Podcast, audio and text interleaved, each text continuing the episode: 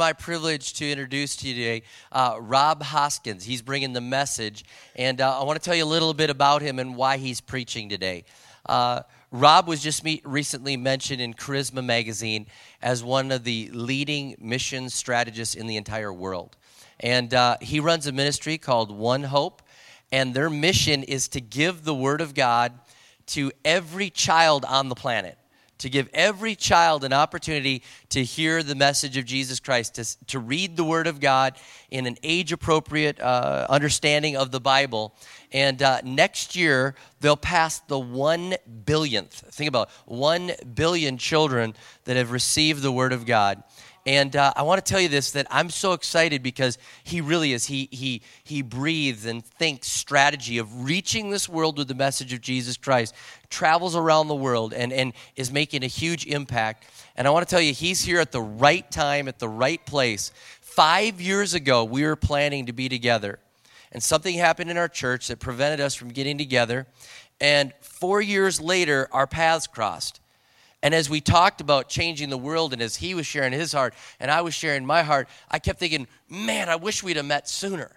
But I, I had this revelation that God just laid on my heart that, you know, Joseph had a dream and it didn't come to pass in Genesis until years later. And he's, he's going into slavery and he's going into jail and he interprets a dream and he's thinking, I'm getting out. Now's the opportunity. And it wasn't until the exact right time that Joseph gets into the presence of Pharaoh and saves God's people. It was the right time, the right place. And I just felt like God said, it's the right time, it's the right place, it's right now for you guys to strategize together. And uh, instead of being a lifelong friend or a friend for five years, he's a friend for one year. But I'm going to tell you this, River Valley, we are going to make up for lost time. We are going to make up for lost time. And I want you to open up your hearts to receive from Rob Hoskins as he brings the word today. That's awesome. Love you, man. Love you too. Thanks, Pastor Rob, and uh, it's great to be here finally at River Valley. Been waiting for five years to come here, and uh, what a joy it was to, to meet Rob for um, you know the first time last year, and I'd heard about him for a long, long time uh, because uh, River Valley um, is becoming famous. Is becoming famous. Your pastor and Becca for uh, for for loving missions.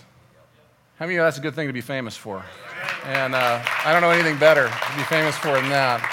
And uh, so we met, and um, he, he took me golfing, actually, and utterly destroyed me on the golf course, humiliated me, and that was uh, his gift to me. And um, then this morning, your pastor Justin took me out on the tennis court, cleaned my clock, pulled my calf muscle, bruised my so your pastors have stolen my man card. They've humiliated me bruised my that's their gift to me so far. But um, amazing uh, time of fellowship with not just pastor rob but pastor justin. And i just love the way everything around here is done with such unbelievable excellence. Just an incredible testimony to the lord. And uh, what a great church this is becoming. And i believe it's just the beginning of what god's going to do for river valley to reach the world for jesus. Amen? And we get to partner with you. So uh, we we're excited at One Hope to partner with you. It's a joy to have my wife with me and my daughter with me. That's always fun. And uh, just to, to, impart the word, how many of you love God's word? Amen. Turn with me if you would. I'll make it real easy for you tonight. The last chapter in the Bible, Revelation chapter 22, and beginning in verse 12. Revelation 22, beginning in verse 12. Behold, I am coming soon, and my reward is with me, and I will give to you according to what he has done. I am the Alpha and the Omega, the first and the last, and the beginning and the end. Blessed are they that wash their robes. That's those of us that stay holy. That they may have the right to the tree of life and that they may go through the gates into the city. Now, I want us to see what Jesus is showing us here. He's showing us a walled, a gated city, and inside the gates of that city are all of those of us who have accepted him as Lord and Savior. If you've accepted Jesus, you're not waiting for some future dispensation to enter the kingdom of God. If you've accepted Jesus, you are in the kingdom of God right now. But then listen to what it says on the outside. Picture that. On the outside of this great city, on the outside of the gates of the kingdom of God, are the dogs and those who practice magic arts, the sexually immoral, the murderers, the idolaters, and everyone who loves and practices falsehood. I want you to see that with me. On the outside of the gates of this kingdom, on the outside of the city of God, are all of those people who either have rejected Jesus as Lord and Savior, but also on the outside of the gates of the kingdom are all of those people who have never once had an opportunity to know who Jesus is. They haven't tasted what you and I have tasted. They haven't experienced the, the peace, the joy, the satisfaction, the mercy, the grace that all of us have. They are on the outside of the gates of the kingdom and they are lost. But I love what it says in the next verse. It says, I, Jesus, have sent my angels to give you this testimony for the churches. I am the root and the offspring of David and the bright and the morning star. And the Spirit and the bride. Who's the bride? We are, the church. What do we say? We say, Come. And let him who hears say, Come. And whoever is thirsty, let them come. And whoever wishes, let them take the free gift of the water of life. I grew up as a missionary's kid. I grew up in, in Beirut, Lebanon, where my parents were uh, ministering into the, into the Muslim world. And uh, my wife, Kim, grew up in, as a missionary's kid in Central and South America. And then we've been in missions literally our whole life, our whole marriage. And over these last 27 years, Kim and I have had the opportunity to minister in about 150 countries around the world. And in those countries that we've visited, and from the backgrounds that we come from, Kim and I find that everywhere we go, that children and young people are exactly the same. Now, at first, it doesn't seem that way. I mean, you go into a new country and just about everything seems different. I mean, this thing called culture shock just kind of hits you full on. They're wearing different clothes, they have different customs, there's the language barrier to deal with, there's the, um, the there's the food factor. I remember I was in, in uh, Madagascar, which is called the land that time forgot. It's an island off the coast of Africa. And I, I was conducting a One Hope uh, campaign. And after the meeting, um, the, the, one of the national pastors came to me and he, he said, Brother Rob, he said, Would you come to my house for dinner tonight?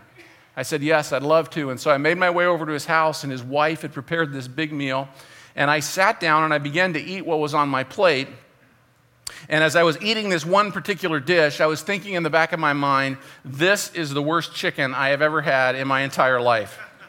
It was sort of tough, it was, it was, it was hard, it was kind of uh, sinewy. I mean, every bite I took, I sort of felt like I was biting through nerves to try and get it down. So I started analyzing a little bit closer what was on my plate. And as I did, there were certain limbs there that I didn't recognize. These were not parts that I had ever seen on a chicken before. So I said, Pastor, I said, is this a chicken or is this rabbit that we're eating tonight? He said, Oh, no, my brother. He said, You'll be eating baked cat. and I thought, I'd be losing it all over your dining room table right now. I mean, it, it was ba- it wasn't that bad. It just tasted sort of frisky, you know? I mean, the. My wife's totally disgusted with me right now. She loves cats, and I tell her, honey, I love cats too, but only when they're really, really well done, you know? So. These guys are like, yeah, cat haters, you know? Some of you are shaking your heads, though. You know what I'm talking about. You, you've been there. You go into a new country. Everything seems different. Your stomach's turning around. Your head, you spinning, you know, you're wondering if you're even going to survive. But after you've been there for a little while, and after you begin to build relationships with people, and after you begin to minister to people like an altar like this, you, you realize that people are exactly as we are. They have the same needs, the same desires, the same hopes, the same expectations for their lives, for the lives of their children that you and I have. And Kim and I find that it's especially true about children and young people. Everywhere we go in the world, they are exactly the same. And as our world grows smaller and smaller, which it's doing every day, because of transportation and education, communication, technology, our world is growing smaller. And as it does, there is a youth culture that is exploding around the world where young people everywhere are becoming more and more alike.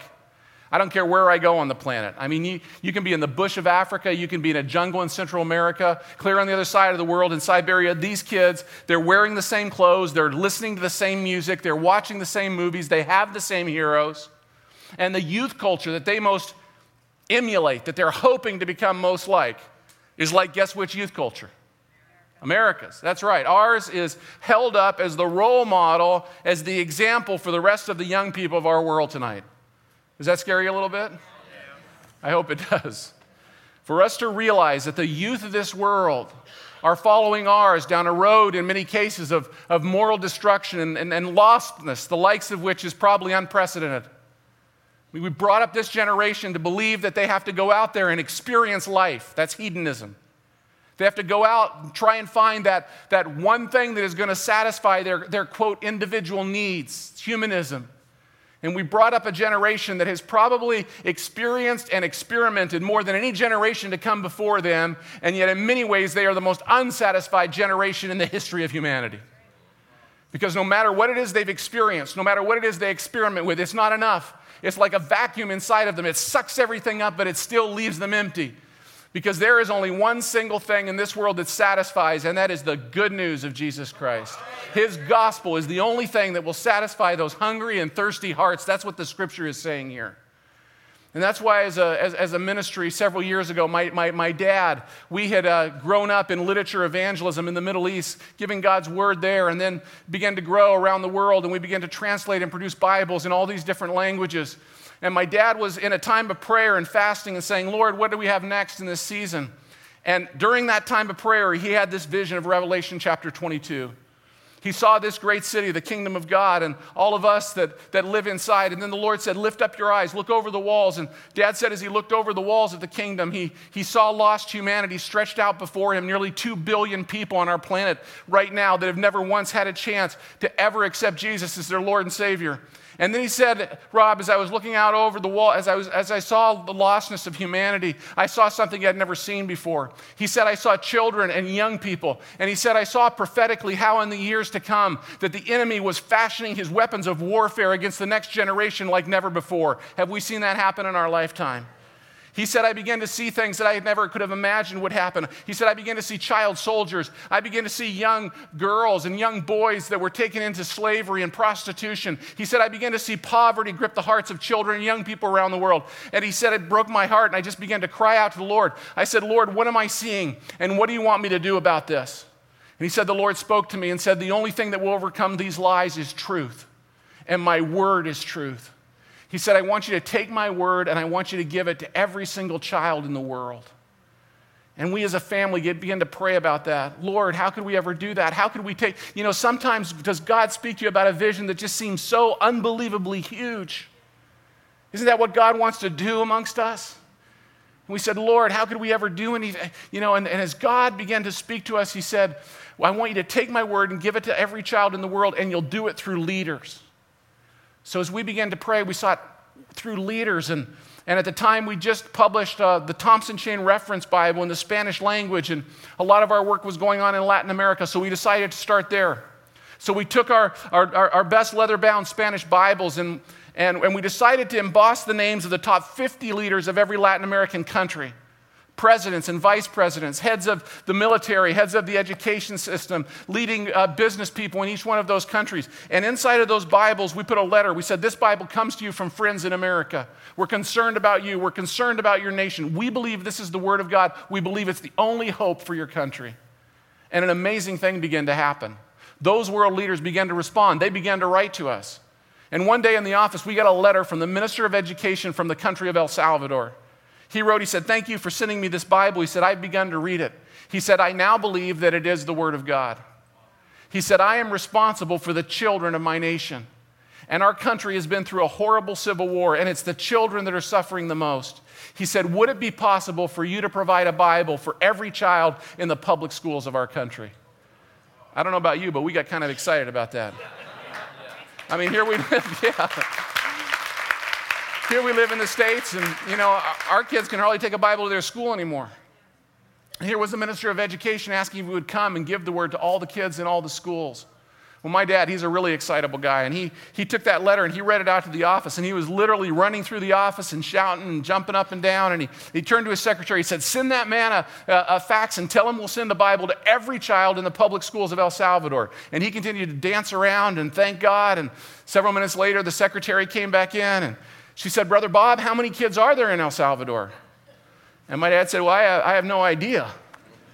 She said, Well, I think you better find out. We just promised them all a Bible. We found out there were 986,000 kids in that country. Whew, shit. Yeah, except we weren't laughing because we didn't have the half million dollars we needed to send them all a Bible. But how many of you know when God puts a vision in your heart, and he sets before you an open door, he always makes a way for his people, doesn't he? He always makes a way. And we said, Lord, as you help us, we want to take your word and, and we want to send it to these kids. We want to send these kids something. When they see it, they'll want it. And by the time they're done reading it, they'll know who you are and why you came and how to accept you in their hearts. And, and so as we began to pray, God told us to take the Gospels, Matthew, Mark, Luke, and John, to harmonize them, put them in chronological order, take out the chapter and verse so that it read straight through like a story. The most exciting story there's ever been. I mean, what's more exciting than the story of Jesus? You know?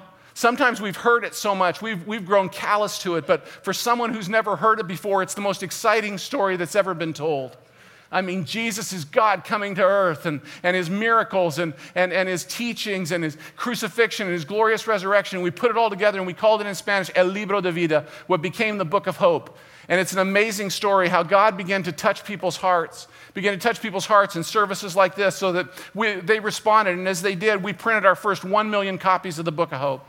Now, this is just one copy, but I want you to imagine with me what one million of these look like. I mean, it would more than fill this building from top to bottom. It was, it was, it was nine 40 foot sea containers, those big ones that you see on the train, 256 tons of God's Word. How many of you know there's a little bit of power in 256 tons of His Word? You know there is. And and, and we put it on a ship in Guatemala and we sent it down to, to, to Honduras, to, to, Guatemala, and then from New Orleans to Guatemala. And then there were nine tractor trailers waiting. They went overland into El Salvador, and, and um, the church was waiting. My, my wife's uncle, John Bueno, who pastored a great church down there, he had mobilized the church. He'd spoken to all the churches in El Salvador, and in a matter of six weeks, they began to grow out in the middle of the war into those war torn areas with a letter from President Duarte giving them permission to go into every single public school in the nation of El Salvador. And as those churches began to go, an amazing thing began to happen. You know, God gives us a vision, and we just see such a small part of it, don't we? How many of you know His ways are, are so much bigger than ours? His plans are so much greater than anything that you and I could even imagine or dream of when He plants something in our hearts. And as that church began to go out and they began to go in the schools, as they showed up with those boxes of books, the principals and teachers began to ask them. They said, Is this all you're going to do? Is just give the book to the kids? Can't you tell them what's inside the book? And our brothers and sisters in El Salvador had the chance not only to give God's word, but to stand up in every public school in that nation, proclaim the name of the Lord, give their testimonies, give altar calls to an entire generation of young people in the nation of El Salvador. Can you say, Praise the Lord? Yes. I mean, and I mean, it was, it was like a, a, spiritual bomb went off in that country. Most of those kids in that poor country, this was the first book they actually owned that they could take home with them. What do you think happened when they brought it home? I mean, the grandparents began to read it to the little kids. The, the, the, parents began to receive the word of God from, the, from their young people. They began to follow them back to the church. There was such a, a, a move of God among the next generation in El Salvador that continues today. In fact, six months after the distribution of the Book of Hope to every single child, into every single home in the nation of El Salvador, a war that had lasted for more than 20 years, that the United Nations and the United States could not stop and six months stopped, and there has never been war since in the nation of El Salvador. You can call it coincidence or anything you want. I believe it's the power of God's word that transforms lives and transforms nations. Hallelujah. And after we saw what happened in El Salvador, we said, Lord, if this could happen in El Salvador, why not in Argentina? Why not in Colombia? And if in Spanish, why not in French? Why not in Portuguese? Why not in Tamil? Why not in Hindi? Lord, why couldn't we do what you ask us to do? Why couldn't we take your word in the most simple form possible and give it to every single child and every single young person in the world? 2,000 years ago, Jesus gave us the command. He said, You go into all the world. You preach, you proclaim this good news to every person, to every creature. And 2,000 years later, Jesus is still waiting, and there are still more than 2 billion on the outside of the kingdom, never once having had a chance to hear. I remember as a boy growing up in my, in my parents' missionary home, I remember a prayer that they would pray. They'd cry out to the Lord. My dad would pray. He'd say, Oh God, open the door. As we lived in the middle of the Middle East wanting to reach those Muslims, oh God, open the door. I want to tell you the problem with our world being reached is not open doors.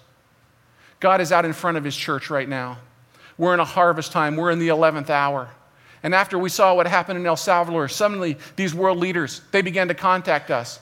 President Pinochet in Chile had heard about what happened and he invited us to come down. And then President Daniel Ortega in Nicaragua. You say, Pinochet in Chile, wasn't that guy a fascist dictator? And Ortega in Nicaragua, wasn't he a communist? You know, would you go meet with fascists and with communists? Hey, we'll meet with fascists, we'll meet with communists. We'd even go meet with the members of the Supreme Court of the United States if we thought it would help get the Bible back into our schools here in the States. Amen? And suddenly, yeah. And suddenly, God, God began to open doors in places we never dreamed. We found with 10 languages, we could reach over 60% of the school children of the world we found with 20 languages, we could reach nearly 90% of the school children of the world. You see, within our lifetime, there's been a reversal of the Tower of Babel. More and more people are speaking fewer and fewer languages. And we could take all day and talk about why that's happened economically, sociologically, politically. We'll make it real easy. It's happening for one reason it's happening because King Jesus is working everything in this world system so the message of his gospel can be proclaimed to an entire world within our lifetime and within our generation. And we said, Lord, as you help us, we want to take your word and give it to these kids. And, and we made a list of those 10 languages. We made a list of those 20 languages. You know, Pastor Rob, we thought, you know, we were really strategic and, you know, we did this research and, and, and we made a list of these languages. How many of you know we make our list and God makes his list?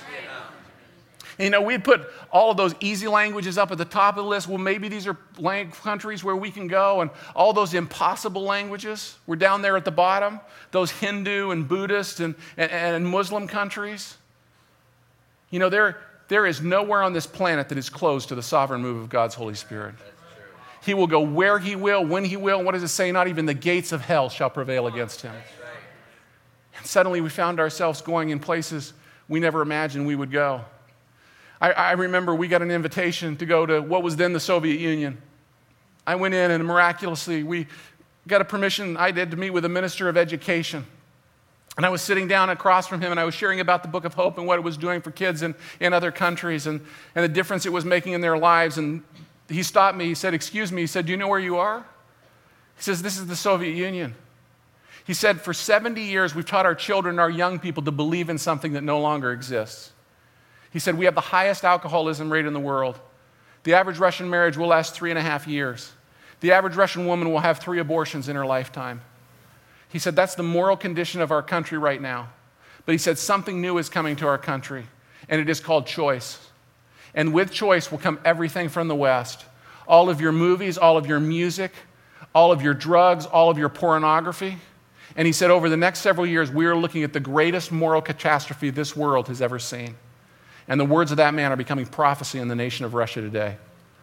He said, If what you're telling me is true, if this book can bring some hope and some answers to our children and to our young people, he said, we welcome it into our nation. And Kim and I, we walked out of his office with a letter of permission to give the book of hope to every single school child in the former Soviet Union. You see, there's nowhere that's closed to him. The problem with our world being reached is not open doors. There are more open doors before us today than we can even go through. God's out in front of us, church. He's saying, Come on, church, it's time, it's harvest time. And you say, Rob, what's the problem? The doors are open. Why are there still so many that are on the outside of the kingdom? Why are there still many who have never heard? Some might say, well, those that are on the outside of the kingdom, maybe, maybe they're lost because that's their desire. Maybe even if we were able to reach them, they would reject him anyway, and that's why, that's why they don't know. That's why they've never heard. I'll never forget one of the first schools I went to in Russia. Like the communists always do, they like to show you their best face first. So they'd taken us to one of their elite schools where they had their uh, leading teachers and their best students from around the country. They had the members of the press there to show this new openness. And we began to go classroom by classroom, and we were giving out the Book of Hope. And we came to one class, and the principal was with me. She said, Mr. Hoskins, in this class, I not only would like for you to give the book to the children, but she said, I would like for you to tell them the story of Jesus that's inside the book. And she said, You have five minutes. I looked at those kids. They've been taught their entire life Jesus doesn't exist, God's a lie, Christianity is a myth, this book is a fairy tale. And I thought, Lord Jesus, how in five minutes can I tell them your story? Aren't you glad it's not our job tonight? That you and I have no power to convince or convert or convict anybody, but it's the sovereign work of His Holy Spirit. And He can do more in five minutes than you and I can do in a lifetime. He can do more in five minutes than it took communist atheism 70 years to build. And I stood in front of those kids and I just began to tell the story of Jesus in the most simple way I could. And their teacher was translating for me. She was an English teacher. She was also a Komsomol leader, which means she'd been sent there to indoctrinate these kids in, in, in atheism. And at first, she was translating so boldly what I was saying, but after several moments, her interpreting kept getting slower and slower. And, and so I turned to see what was wrong, thinking she's, she's angry. She's having to interpret these things she doesn't believe. And when I looked over at her, that 32 year old teacher, she, she took her hand, she put it on my arm. She said, Sir, I, I can't continue. I need to know right now when school is over. What man do I need to speak with? What church do I need to go to so that I can accept Jesus in my heart. And tears were flowing down her cheeks. I said, You don't need to go to a church. You don't need to speak to a man. I said, If you want to, right here, right now, you can accept Jesus in your life. And a smile broke across her face, and she began to speak to her kids in Russian. They were talking back to her. She turned to me. She said, The children want to know can they accept Jesus or are they too young? I said, No, if they want to accept Jesus, have them stand to their feet. And 32 out of 32 12 year olds stood to their feet in the center of Moscow and bowed their hearts and gave themselves to their Savior, Jesus. Thank you, Jesus.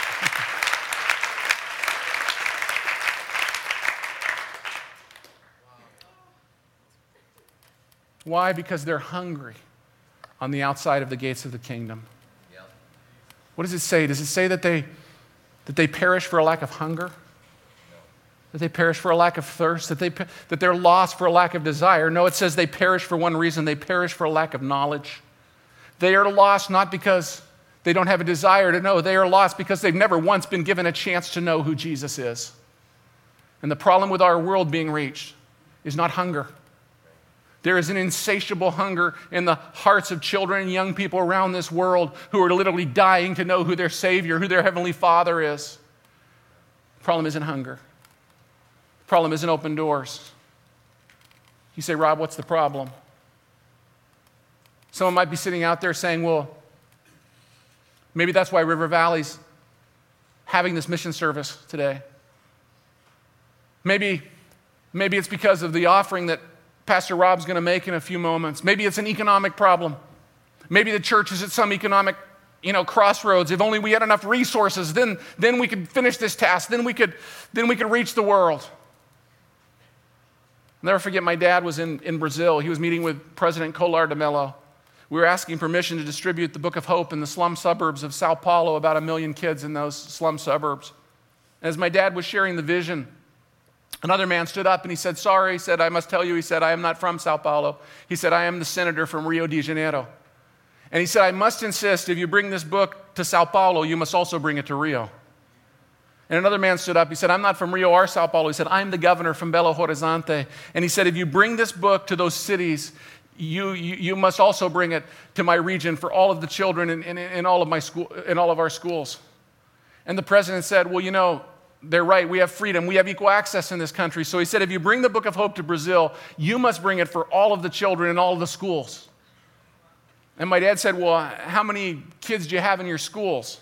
He learned to ask that question since El Salvador. the president said, We have 32 million in our schools. My dad flew back to Florida where our offices are. Robbie said he went in his office, he just closed the door. He laid prostrate on the floor before the Lord. He just began to cry out to God. He just, what he said to the Lord, he said, he said, this thing has gotten way out of hand. Don't you love it when things get out of hand? He said, Lord, he said, you know, when it was a couple thousand copies here and a couple thousand copies there, he said, I could handle it. And he said, as soon as he said, I can handle it, God's Spirit fell on him. The Lord said, Who? Who do you think you are? He said, You couldn't handle it when it was a couple thousand copies. Is that right? He said, This is my vision. This is my burden. This is my work. And he said, Bob Hoskins, I demand one thing of your life. And if you don't hear anything else, hear this. He said, I demand a pure heart and a pure motive. He said, if you can keep your life pure, I can keep using you. You know what Jesus is waiting for tonight? He's waiting for obedient vessels of honor and righteousness who will say, Lord, here I am, use me. I realize I'm nothing. I realize I have nothing. But Lord, if you'll use me, Jesus. And the Lord said, Who, Who do you think I am? You know, 30 million copies? It only cost us 33 cents to get the word into the hands of a, of a child anywhere in the world. So that's still $10 million, you know. The Lord said, you know, do you, do you think I'm staggered by $10 million? Or, or maybe 20 or, or 50? Where exactly do you think my stagger point is? I'm God. I created it. It's all mine. It's all mine. I demand a pure heart and a pure motive. The problem with our world being reached is not money tonight. God has given us more resources. There is more money in the pews of America. We could reach this world 10, 20, 30 times over right now if we wanted to. We are the richest church in the history of mankind. The evangelical church in America holds 72% of the evangelical wealth of the world right now. Are we saying God hasn't given us enough to reach the world? I remember I got a, I got a letter from, from a lady. She was uh, an elderly lady up in, in, in, Washington. Her name was Eddie Ogan. She wrote and she said, Rob, she said, I, I think I figured it all out. She said, if you want to give the book of hope to every school child in the world, you need $400 million. And I thought in the next paragraph she was going to say, You are nuts. That is crazy. There is no way that you can do. You know what she said? She said, I want to build your faith. Here's my check for $400. Think about it. All you need is 1 million more people like me, and this whole job will be finished. Don't you love that? That's faith. Our problem isn't money. Our problem isn't hunger. Our problem isn't open doors. Our problem is the same as it's been for 2,000 years. Our problem is obedience. It's all about a group of people like us, River Valley, that come before the Lord with pure heart and pure motives and say, Lord Jesus, whatever you ask us to do. And God is raising up an end time church that is ready to lay it all down for Jesus. When Pastor Rob heard the vision for what we were doing with One Hope, and he heard about our partnership with the church in Tanzania to reach every single school child in Tanzania, every single child, even those that are illiterate, with the film of every child in Tanzania over the next 10 years. And the church said, as we distribute God's word to 10 million children and young people in Tanzania, we're going to plant 10,000 churches and lead 3 million people to Jesus Christ. How many of you know that's a church of faith that's heard God and said, we're willing to do anything to reach those on the outside of the kingdom in a country that has a majority Muslim population? When Pastor Rob heard that big vision, he said, We're on board. We want to go in with that. We want to see God reach out into every single village, every single place in Tanzania. And you agreed to partner with us. And that church said, Lord, keep our heart and our motives pure. We'll do anything you ask us to do.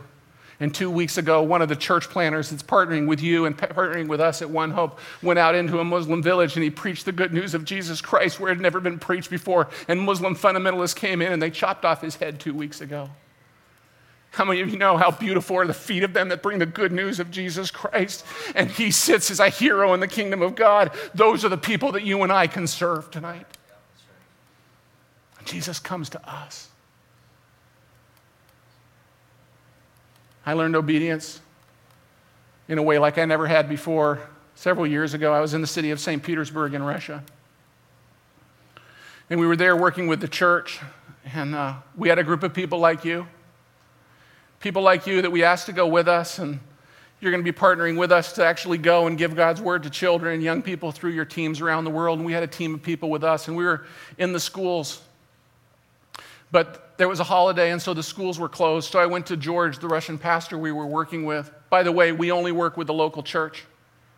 God has no other way of reaching this world than through the church, friends.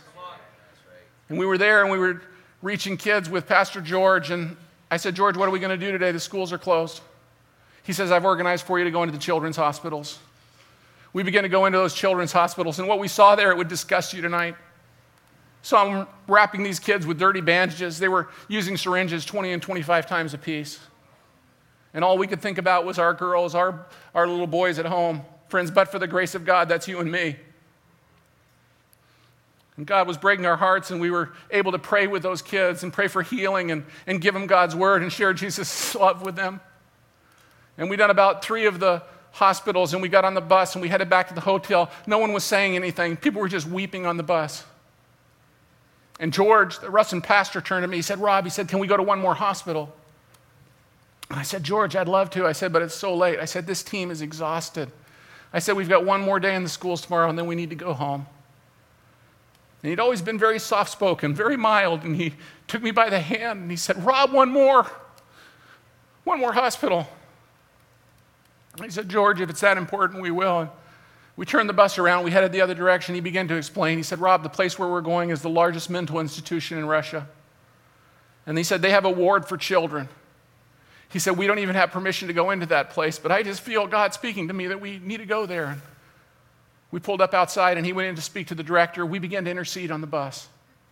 He came back out several moments later. He said, I've spoken to the director. He's going to allow us to come in because the mayor has invited us to the city.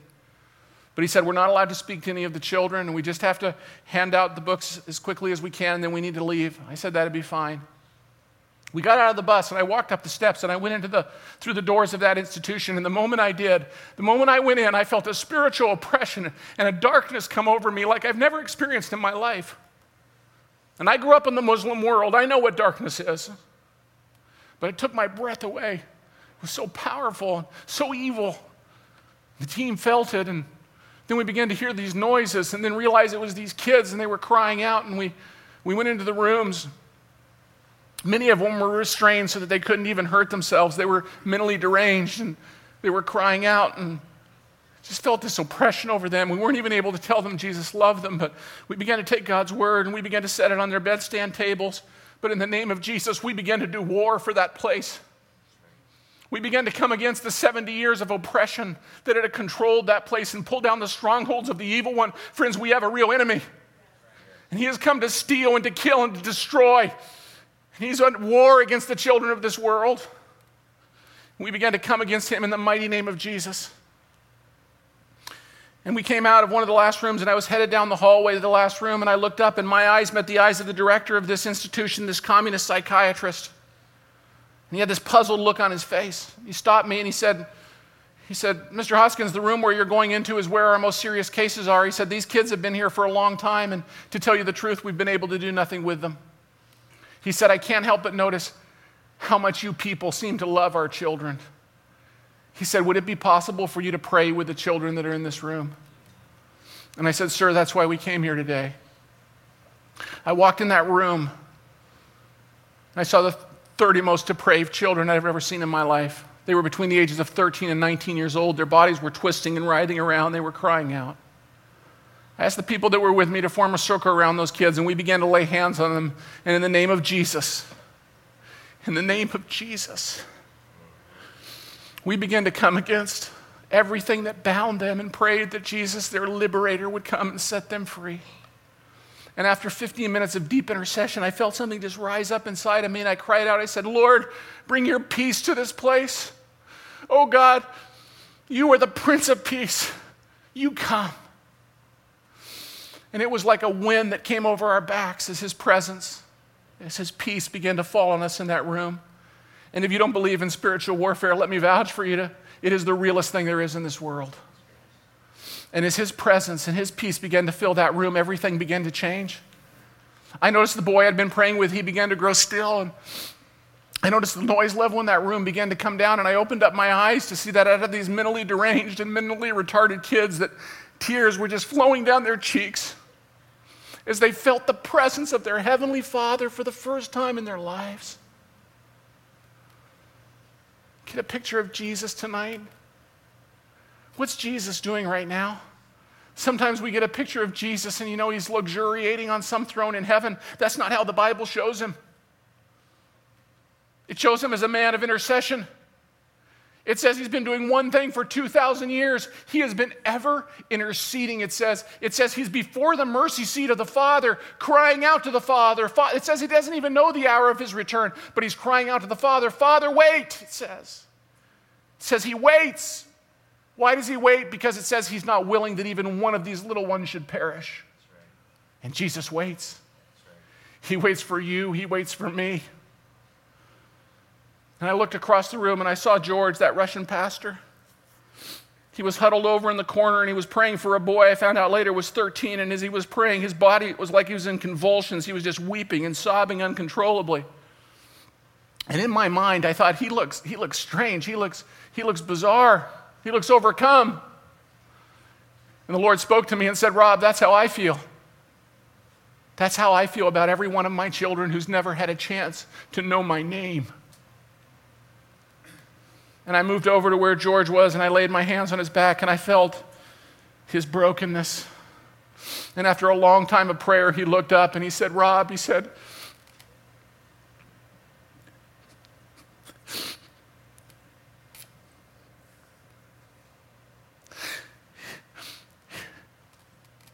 he said, you, you don't even know why I brought you here today, but he said, This boy is my son.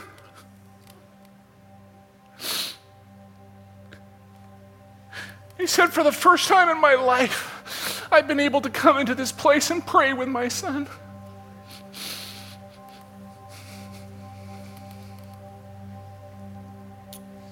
And he was reunited with his son that day. And his son was set free by the power of Jesus.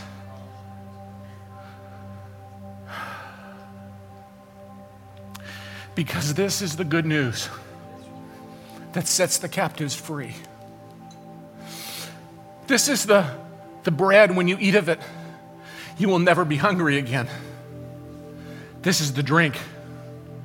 When you drink it, you'll never be thirsty again. It's the glorious good news of Jesus. And they are waiting for it on the outside of the kingdom. They're waiting for it in Swaziland. They're waiting for it in Russia. They're waiting for it in Tanzania. They're waiting for it in Spain. They're waiting for it in your neighborhood. Young people, they're waiting for it in your school right now. They're waiting for you to go to the highest part of the kingdom and lift up your voice and say, Is anyone thirsty? Come.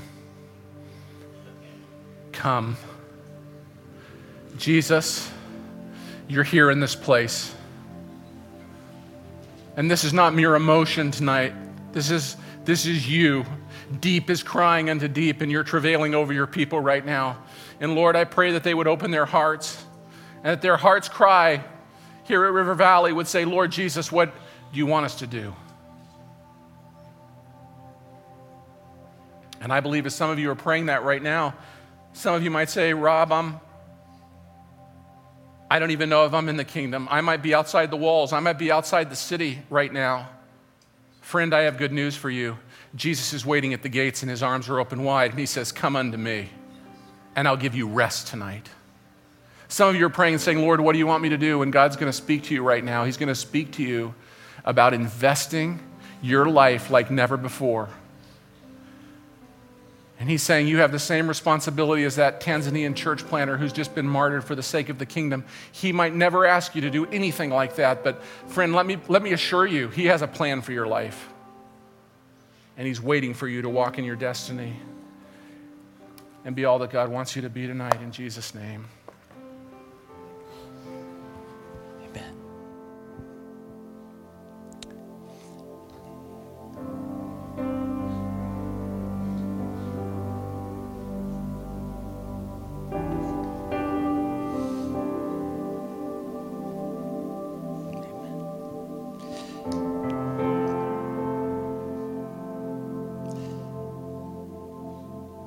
Spirit and the bride say, Come.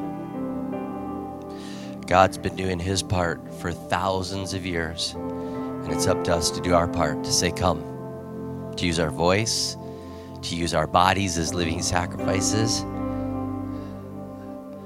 to use our finances, and to say, God, here, here, we say, Come. We put every part of us into this. We say, Come. We say, Come. It's a powerful opportunity for us to partner together to help change this world with the life giving message of Jesus Christ. Powerful word, powerful word. I think it all comes down to us just saying we want to love Jesus more and we want to do what he says. We want to love him more and just do what he says. And that's all I pray. I pray that we would love Jesus more and do what he says. If he says give it, we give it. If he says go, we go. If he says stay, we stay. We just do whatever he says. And I believe that's exactly what God wants us to do so that the whole world can know. And at Apple Valley and at all of our campuses, we're going to have an opportunity to get involved with this and be partners together with one hope to say, God, help us to reach this world.